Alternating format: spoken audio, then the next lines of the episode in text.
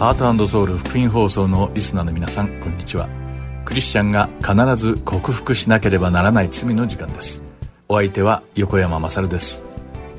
これはアメリカのクリスチャン作家のジェリー・ブリッジス氏が書いた本レスペクタブル・シンズを通して私たちクリスチャンが克服しなければならない罪について考察していく番組です。第9回目の今日は自制または節制の欠如の罪についてお話しします。さて、私たちは誰でも殺人が罪であることを知っているのでわざわざ、皆さん、人を殺さないようにしましょうとは言いません。しかし、レスペクタブルシンの著者、ブリッジズ氏が、この本の中で取り上げているのは、多くの人が気づかない罪、または、それを認めようとしない罪についての注意喚起なのです。しかし、それに気づかなくても認めようとしなくても、罪は罪なのです。そしてそれがほんの小さな罪でも、最終的には人を殺すような大きな罪に成長してしまう可能性を秘めているのです。ですから、たとえ些細な罪であっても、決して軽く扱ってはいけないのです。今回の放送のテーマは、節制または自制の欠如です。聖書には、自制あるいは節制という言葉を用いて、私たちクリスチャンにとって自制することがいかに大切であるかが書かれています。ここでリスナーの皆さんに質問です。自分が節制できないことを罪だと思いますか？例えば、健康のために甘いものを制限しようとしているのに、ついつい食べてしまうことや、母親が夕飯の支度ができたと呼んでくれているのになかなかゲームがやめられない。または夜更かしした次の朝、早く起きないと仕事に遅れると分かっていながら、なかなか起きられないことなどです。皆さんはそのようなことが罪であると考えたことがありますか？おそらく私たちのほとんどが、そんなことが罪だってまあ自制できるに越したことはないけど、だからといって罪というほどではないんじゃないかと思うのではないでしょうか。少しだけ甘いものを食べたから、ちょっとだけ長くゲームをしたから、ほんの少し寝坊をしたからといって、それが全て罪だと言われたら、この世に罪でないものなどあるのだろうかと感じるかもしれません。では聖書には一体何と書いてあるのでしょうか？テモテの手紙第2の第3章には終わりの日の特徴が書かれています。3節には終わりの日、つまり滅びの日に人々は節制がなくなると書かれています。ブリジズ氏はレスペクタブルシンズの中で自制できない人について信玄第25章28節の自分の心を制することができない人は城壁のない打ち壊された町のようだという言葉を引用して説明しています。聖書が書かれた当時、城壁は城下町にとって防御の要でした。それは町の城壁が破られると敵が一気に侵入してすぐに制圧されてしまうからです。難攻不落と呼ばれていたエリコの城がイスラエル軍に征服されたのも城壁が崩れ落ちたのが大きな原因だと言われています。この意味で、ジェリー・ブリッジズ氏は、城壁のない城が簡単に征服されてしまうように、自制心が弱い人はいとも簡単に誘惑に負けて罪に征服されやすいと説明しているのです。そして節制できないことを黙認していると、他の許容できる罪、つまりこの程度は罪ではないと考える罪に対してさらに脆弱になってしまうと述べています。例えば、言葉をうまく節制できていない人は、すぐに人を誹謗中傷し、嘲笑し、傷つける言葉を吐いてしまうようになるということです。ブリッジズ氏は、自制心を自分の欲求や欲望、衝動や感情、情熱を慎重に抑制することと定義しています。簡単に言えば、言葉だけでなく行動の面でもダメなものはダメであると徹底するべきなのです。しかしここで注意するべきことが一つあります。それは、ある分野ではうまく自制ができても、他の分野に対して全て自制できるわけではないということです。世俗的な目標を達成したいと考える人は、ある特定の生活面での自制心が顕著です。例えば、体型や体重を気にして痩せたいと強く願う人は、食べるものをまず節制します。カロリーの高いものや糖分をたくさん含む食事を制限して、自分が定めた量より多く食べることをせず、毎日決まった時間に起きて、スケジュール通りに運動をします。しかし、ダイエットのために節制ができたとしても、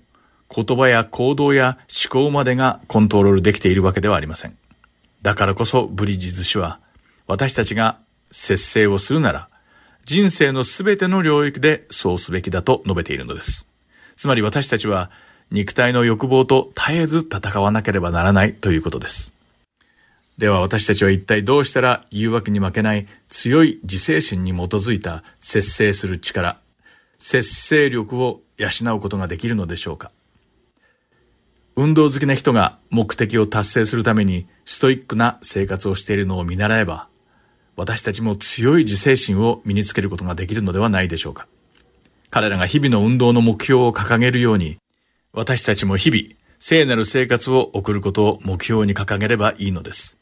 聖なる人生を必ず成し遂げようとするしっかりとした目標が心の内にあるなら、清くないものを日々節制すればきっと主の望まれる清さに近づけるようになります。そうは言っても、そう簡単に節制ができるとしたらどんなに良いでしょうか。しかし私たちは現実がそうではないことを知っています。考えてみてください。もし私たちが簡単に自制心が発揮できて、すべての試みや誘惑に負けることがないのであれば、キリストはなぜこの世に来て十字架で死なれたのでしょうか？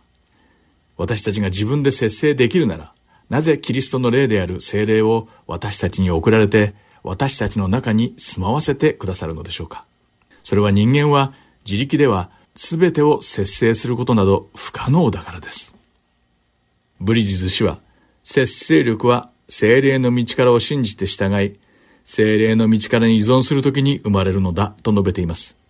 節制する力を発揮するためには、思考が絶えず神様の御言葉に沿ったものであり、節制したいという強い欲求と力を与えてくださるように、精霊の満たしを求める祈りを続けなければならないと述べています。つまり、聖書が教えてくれる節制とは、意志の力によって自分一人の力でするものではなく、精霊の道からが働くことによって、自らの生き方をコントロールできるようになることなのです。ですから節制は本当は簡単なのです。自分の力に頼らず、精霊様に頼ればいいのですから。しかしここで最も重要なのは、その時に自分が本当に節制したいのかということです。神様が望まれるような聖なるものとして、傷もなく欠点もないものになりたいかということです。ペテロの手紙第2、第3章14節には、シミも傷もないものとして平安をもって見舞いに出られるように励みなさいと書かれています。もし私たちクリスチャンがイエス・キリストがその清く尊い血で罪の中に生きていた私たちの汚れや罪を消し去ってきれいに洗ってくださったということをしっかりと認識して理解するなら、シミも傷もないきれいな状態を維持するために節制したいと強く願うようになり、節制した人生を歩みたいと考えるのではないでしょうか。リスナーの皆さんはいかがでしょうか自分ではこれは良くない行動だと分かっていながら、つい誘惑に負けて節制できない自分にがっかりしたり、後悔したりしたことはないでしょうか節制がうまくできないことは大きな罪ではないように感じるかもしれません。テレビを見すぎてしまったり、食べ過ぎたり、夜更かしすることがそんなに悪いのかと思うかもしれません。しかし、ブリッジズ氏が言うように、小さなことが節制できないと、それが大きな罪への扉を開く原因となってしまう可能性があり、実はとても危険なのです。テモデへの手紙第一の第四章八節には、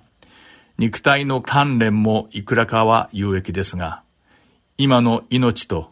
未来の命が約束されている経験は全てに有益です。とあります。健康を気にしている人が食べ物を節制し、生活習慣を節制するように、自らの魂の健康に留意すべきクリスチャンは、全てに対する節制の訓練が必要だということなのです。なぜなら節制とは精霊の九つの実の一つだからです。私たちの中に約束された精霊様が住んでおられるなら、節制の実が結ばれることは明らかです。そうでないなら、それは私たちの中に精霊がおられないということなのでしょうか。リスナーの皆さんもぜひ日々の生活をよく振り返って点検してみてください。しかし、精霊の実は愛、喜び、平安、寛容、親切、善意、誠実、乳は自制です。このようなものを禁ずる立法はありません。ガラテヤ人への手紙第5章22節から23節に書かれています。私たちが全てにおいて精霊様に頼り、節制した生活ができることを願い祈っています。今日の放送はこれで終わりです。また来週、クリスチャンが必ず克服しなければならない罪でお会いしましょう。お相手は横山まさるでした。さようなら。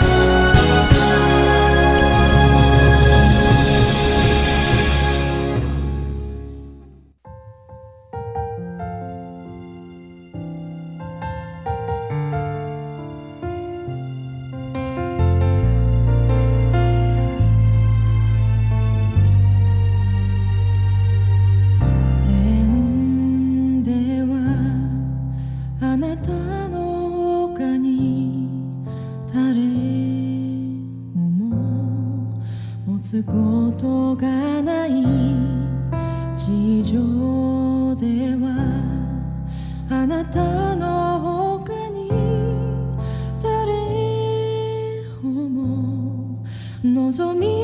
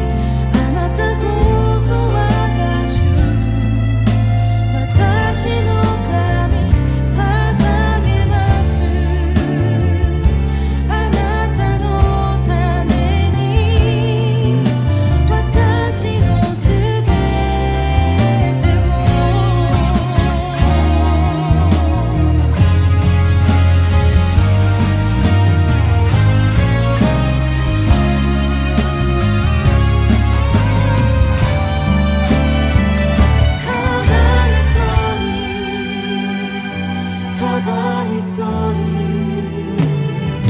あなたこそは